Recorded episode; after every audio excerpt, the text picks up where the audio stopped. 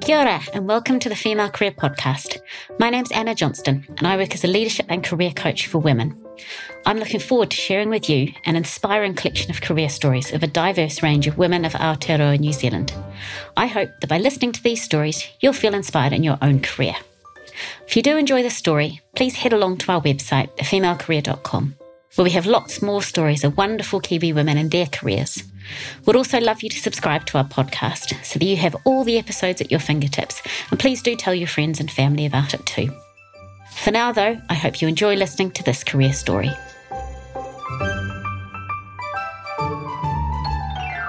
I'm really looking forward to speaking today with Lucy Tupu. Lucy is a classically trained industrial designer with over 20 years of experience producing bespoke rugs, carpets, furniture, and lighting. She has lived and worked in New Zealand, Australia, and the United States, and for the last 16 years has been based in New York. In 2015, she opened her New York City based design studio, which is called Lucy Tupu, and her debut collection was launched in May 2016 at the International Contemporary Furniture Fair. Her work has quickly built a reputation for its vibrant, graphic, and playful designs that also reflect her New Zealand and Samoan roots. Talofa, Lucy, and thank you for joining me today. Talofa, Anna. Thank you so much for inviting me. oh, you're welcome. So, the first question I'd love to start with, Lucy, is to take you back to when you were a child or maybe even into being a teenager. What careers were you thinking about or dreaming about? Well, uh, really, I was, I was a late bloomer, I would have to say. When I was in high school, I really had no idea um, of the career path I wanted to to pursue or who I aspired to be. I didn't enjoy school or school life at all. I really struggled with learning and the academic expectations that came along with with being at a school um, environment. It was an all girls school as well, which I I just looking back at that time, my mind was really in a different um, space.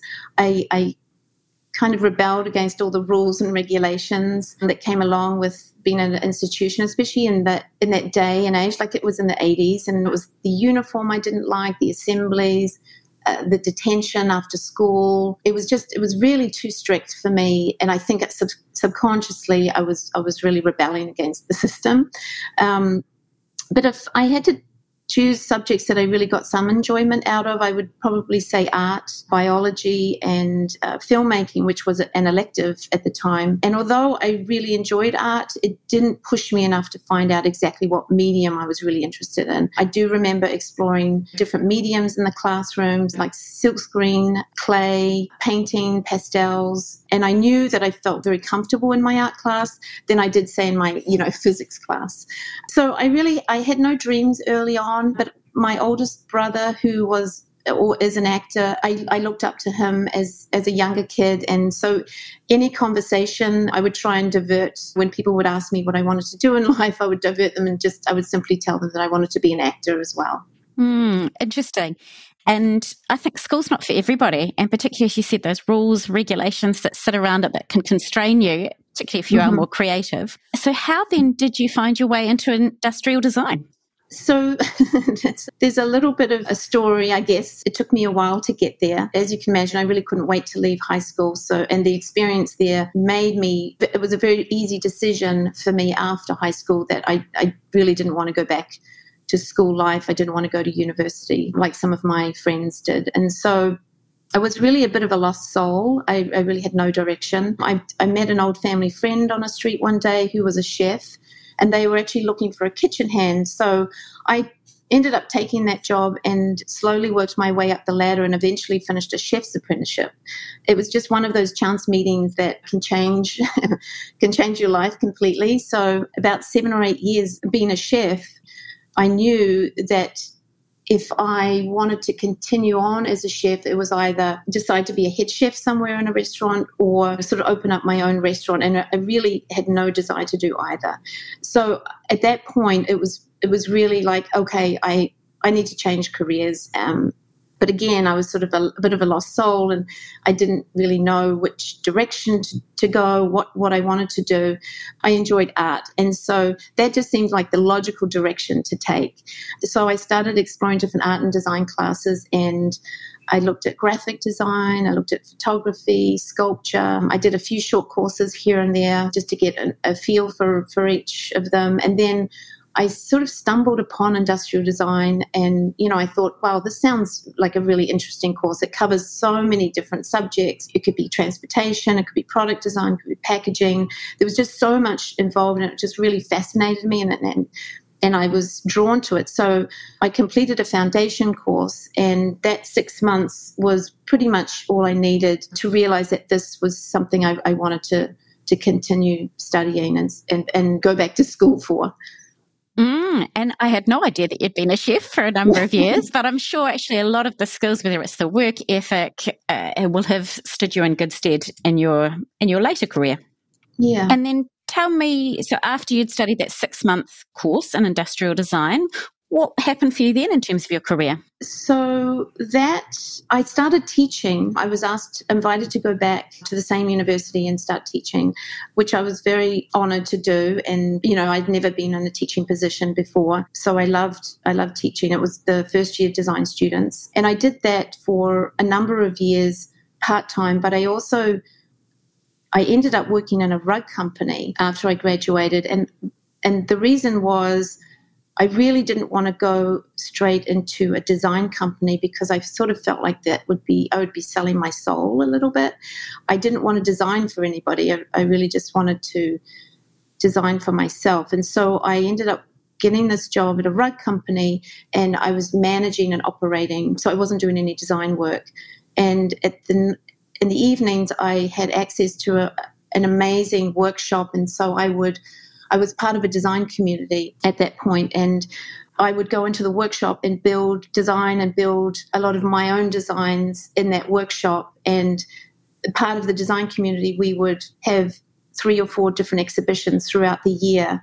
And so that was my creative outlet. So the design, the, the rug company job really was just to sort of pay my bills and, and, you know, make sure that I could survive and it's still design on the on the side.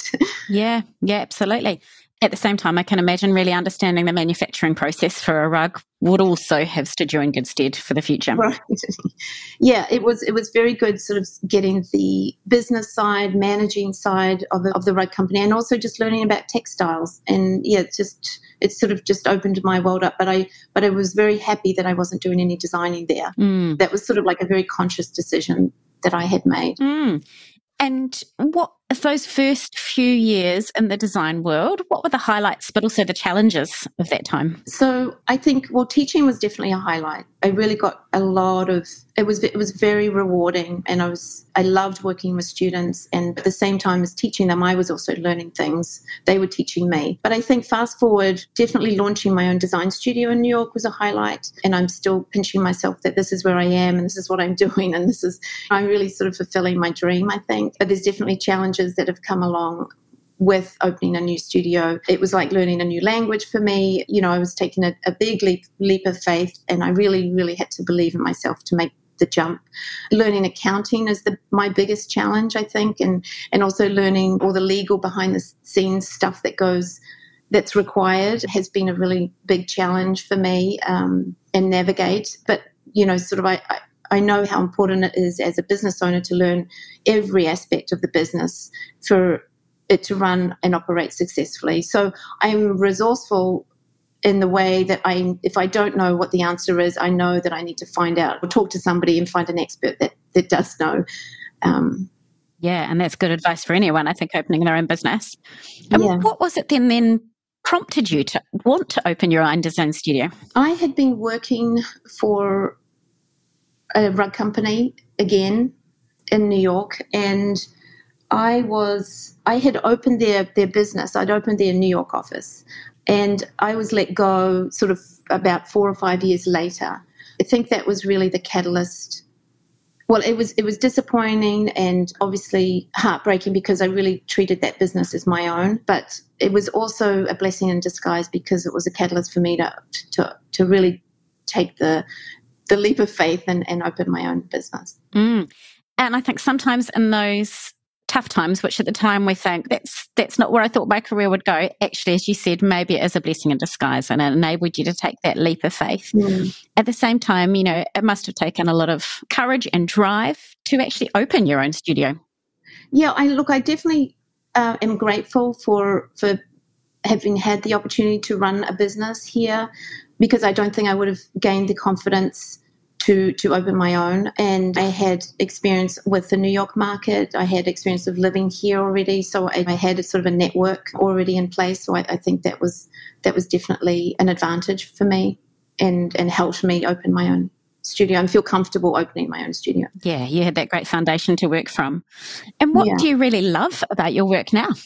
I love collaborating with artists and designers. I think that's, I just love the brainstorming. Uh, I love the back and forth about different ideas. I love creating something that is a part of a bigger picture. My first collaboration was with Max Gimblett. I'm not sure if you know him, but he's a prominent New Zealand artist and he's been living in New York for, for many, many years. And I had, I was very honored and grateful to have an opportunity to work with an artist like Max. He really inspires me. And it just, it made me think outside my boundaries and also just really be thoughtful about how we could merge our designs together or not designs, but just sort of, there was some connection between us and that it made sense to do a collaboration with my work and, and his art. And he's just a lovely generous, kind man, and so I was very thankful. Um, I also I love being involved in a small part of someone's dream renovation and see it come to life. I really enjoy the the whole design process and from start to finish. Um, you know, from consulting with somebody and sort of figuring out what the brief is, what they love, what they don't like, what colors they like, what's their aesthetic, and then going through design development and then making samples and you know choosing different materials. So it's really from the start to the finish. I love and I think I love bringing my Samoan heritage into my designs and work. I, I, I try and reference this part of me as much as I can. I, it's a very important part of who my who I am, what my ident- identity is, and and what my I want my company, my brand, and yeah, my, my designs to, to represent have a Falilima collection, which is named after my father's family village in Samoa. There are 10 different designs and they're influenced by the Samoan tatau, which is the Samoan tattoo. And they're named 1 to 10 in Samoan. And I play with a lot of different textures using thick felted wool against delicate silk. And this is really sort of to kind of um, describe, and it's influenced by the bold symbols and motifs of, of the Samoan. Mm, fascinating. And where else do you get inspiration for that kind of creative process? Well, growing up in New Zealand in the 70s, mm-hmm.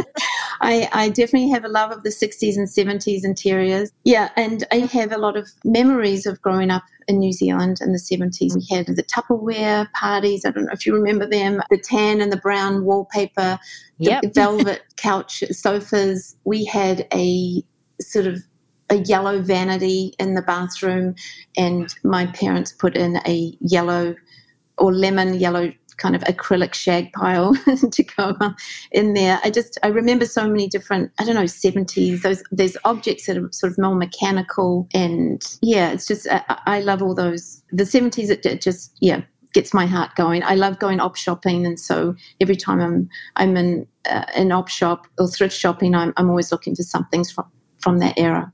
Mm, and I think, and even looking through your work, it is so varied and vibrant. You know, mm-hmm. look, even looking through your some of your portfolio, it just made me smile, and maybe mm-hmm. it is some of you know, evoking some of those memories from my old childhood as well. Oh, good. I, I mean, the other part is I'm really interested in the sort of psyche and how emotions can play a big part in design. I think, you know, reactions that you can create from designs, I think are very powerful and, and, whether they're positive or negative reactions, I think, you know, if you can touch somebody with something that you've created, I think is can be very powerful and very meaningful. Mm, and I can imagine, let's say with your rugs, as you say, in somebody's home, as somebody walks in, Uh, for that to evoke a feeling for them, but at the same yeah. in, in, a large office to evoke a yeah. sense of that organization. Yeah. You're right, evokes that emotion. And you talked about a little bit about some of the challenges that you might have faced in your careers. As you look back on your career to date, what have been some of your toughest career challenges or moments?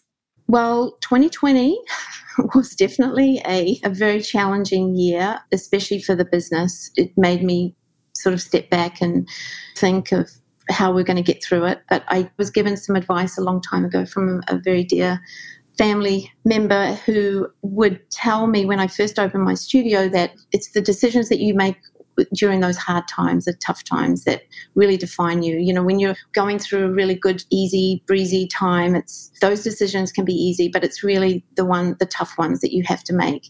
And that that was tough last year for me. You know, I had a small staff, and I, I wanted to make sure that they were they were safe and that they were still able to to be with me. So we had a lot of projects that were delayed or cancelled because of 2020 and COVID and lockdown. And so it just, it, everything from not not just my family and the business, but just emotionally and mentally, it was it was very tough. And how did you get through that time? Well, we really became marketing people overnight. We had to. It, it, was we were forced to do this, and we we realized you know that we had to pivot and re- really rethink creatively about how we're going to stay connected with our clients, how we're going to keep the business going. It was it was scary, not just health wise, but but how are we going to stay afloat?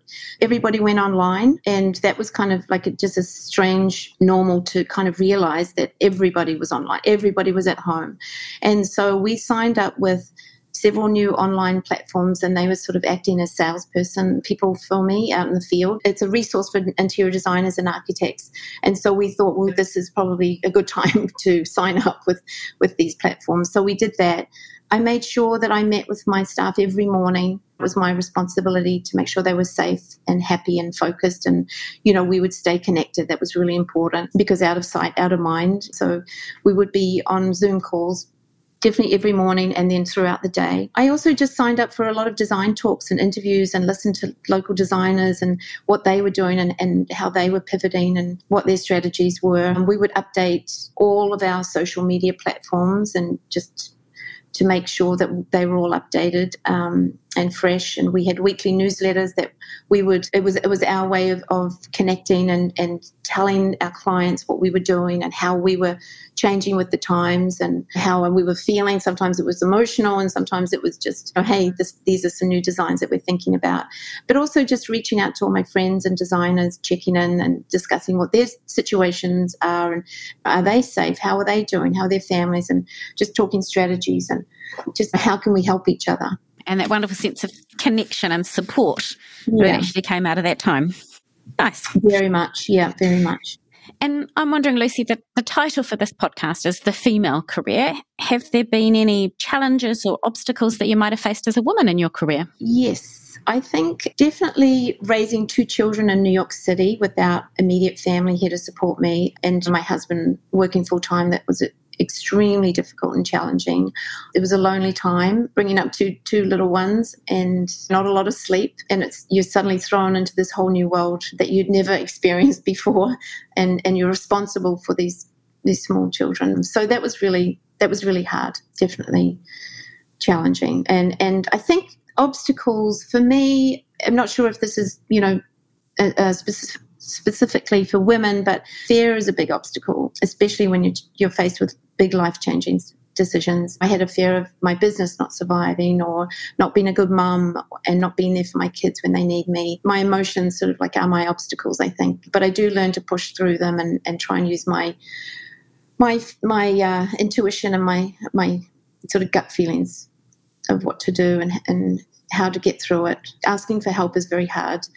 And I know that I have a wonderful New York network of friends that I, you know, call family and a lot of other working mums. So we, we can lean on each other and, and talk to each other about how to get through different situations. Yeah. And I think recognizing within that that you're not alone, that there are others going through that those same experiences. Mm. But I think as you talked about, fear is, is such a normal thing, but it's something we don't talk much about. And but it actually drives often a lot of our behavior. But I like the way that you said you've been able to counter it with almost intuition and trusting your gut. And how you've got a busy life in terms of managing your business. How do you find some sort of balance between your career and, and your broader life? Yeah, it's definitely a juggle for sure. So juggling my, my family life and work life, it, it, it's always hard. I am a bit of a workaholic. I think that every time if I have any spare time when I'm not, you know, with the children or cooking or cleaning and, and other daily life things, I'm I'm sort of drawn to work and I have to really condition myself not to do that and, and to sort of make time for myself to do other things and just even just go for a walk or listen to piano music. I, I enjoy and sort of calms me down. And but I think it's it's just hard especially when you have your own business because there's always something that that can be done. I'm very passionate about vintage, as you know, and so every time I I can. I, I, love to go thrift store shopping. Um, I don't know if that's my way of balancing my my life. It's just it, it is a juggle. Hmm. I think for most people it is a juggle. I know for certainly for me it's a juggle. And also running my own business, I definitely understand that that you know there's always more that could be done, and you could always keep working. So there is something about that discipline of at a point in time drawing the line and and having a boundary. Yeah, I mean, I think yeah, 2020 definitely made us all pause and and think about the what's most valuable in your life, or, or what do you value? What's what's the most important things in your life? And I think that was a really good, even though it was a tough year, it was also a, a time to reset and think about things on a very different level. Mm, I think it was. We talked, Lucy, about some of your tougher times. To flip that around on the other side, what have been some of your proudest career moments? I would have to say exhibiting at ICFF, the International Contemporary Furniture Fair, for the first time. That's where I launched my studio, and it was really just being in that environment. I'd visited it a few times prior, and I'd always had in my mind that, gosh, I would love to exhibit here one day. And so that would definitely have to be one of the proudest career moments for me. Um, I felt like a small fish in a gigantic pond for sure. but I was I was incredibly proud and, and just happy to be be there and, and, amongst other designers that I'd read about and seen. And I've now exhibited two more times there, as well as a couple of other design exhibitions. And I've met some really wonderful designers who are now some of my closest friends and colleagues. And I'm happy to say our, our studio turned six this year. And you know, I finally feel like we're being recognized and people know who we are. And if we do another exhibition at, at, ICFF, I'll have designers that will come up and, and they know who we are. So it's, it's a really nice sort of time now after six years. And to be able to see that transition for you for yourself from the first time you exhibited, where it was all you and people maybe didn't know you, to now actually people knowing who you are, what you're about. Yeah. Yeah. And I, I can also imagine with that you've got quite a distinctive, probably quite different style from what else might be exhibited perhaps in the States. Yeah, a little different. I hope to. I hope to. I hope that we've differentiated ourselves. We've definitely got a lot of colour. Yeah, and but it's one of the cool things. I remember I worked in marketing for a while, and the whole focus was all about being distinctive and memorable. Right. And so I can absolutely see how that would come through for you. And where do you see your career heading now in the future, Lucy? Well, we just moved studios from Tribeca up to Chelsea now, and I'm really happy to announce that we're also expanding and we'll be opening a new studio in New Zealand at the end of the year. At the end of the year or beginning 2022. And I'll be going there to set it up and I'm really excited to to be able to do that, to be on the ground literally and to have access to other resources. I'm, I'm really interested in sustainability and bringing that more on board with um, my business. New Zealand Wall is, is a is obviously my main material. So I'm really interested in being more on the ground and visiting more farms and farmers and learning about traceability and how and promoting New Zealand wool as a New Zealander and as this fiber is, is renewable, biodegradable, sustainable. And, and so I think that's a really important but exciting part of the business that I, am I'm really happy to be sort of directing the business toward. Yeah, and that's fantastic that you're using New Zealand wool because, you know, we've seen through merino, for example, actually how that's had such success, but more broadly, the wool industry in New Zealand to keep supporting that, as you say, because it has such magical properties. What prompted the, the decision to open a studio in New Zealand? I think, well, last year, 2020, amongst all the challenges and, and tough times, there was a lot of silver linings. And one of them was I was able to take my family down to New Zealand and spend four months down there with my with my New Zealand family. My parents are there and, and, my siblings. And so that was obviously we were all working remotely. My children were distance learning, which we were very thankful for with their school back here in New York. And my husband and I were both working remotely. And so I, I realized that not only was it a time that we were able to open a new studio in New Zealand, I just I, I realized that that you know this was a possibility because of the remoteness Mm, mm, which is wonderful. And also for you to then hopefully have a business, as you said, closer to the source of the materials, but also being closer mm-hmm. to your mm-hmm. family on a personal level as well, um, working across those two locations. Um, and what career advice would you have for other women? Yeah, well, be your own voice. I think give back when you can and volunteer whenever you can that will help you learn something new. I think network like crazy. When I came to New York, the, for the first time, I was really um, hungry to learn as much as uh, about the city as possible, and so I would. I would network and, and try and meet as many designers as possible. And, and the, I think the thing about New York is when you meet someone, they're always introducing you to at least one or two other people, and so you create your your network just expands and expands, and it's just I don't know that was something that I that I really was was grateful for, and and it helped me. I think be confident enough to to create a network now that I've got my business, and I don't know, just um, if design is the way or, or design is the, ends up to be your passion, I think it's important to make decisions purposefully and thoughtfully and stay curious. I think that would be my my last thing. Wonderful. And I can see that curiosity in you in terms of even, as you said, in the last 18 months with all the craziness that's been going on, you were still looking at what you could mm-hmm. learn mm-hmm. and you know, what inspiration you might gather from other sources. So I can see that that curiosity is absolutely part of mm-hmm. part of you and, and part of your inspiration. Yeah, definitely. Lucy, well, thank you so much for your time today. I've really enjoyed hearing your story and right through from not being quite sure what you wanted to do and the, the early path through being a chef, through discovering that passion for design, pursuing that right through to that courageous move of opening your own business in New York. It's a wonderful story. So thank you for sharing it with me. Thank you, Anna. I really hope you enjoyed this episode of the Female Career Podcast. Thank you so much for listening. For more inspiring stories of women of Aotearoa and their careers, subscribe to the Female Career Podcast via Apple, Spotify, Google, or wherever you like to listen so that you never miss a story. You can also take a look at our website, thefemalecareer.com, where we feature the stories. And if you subscribe to our mailing list, you can have career advice and inspiration delivered directly to your inbox. Thanks for your support, and I look forward to you joining us again soon.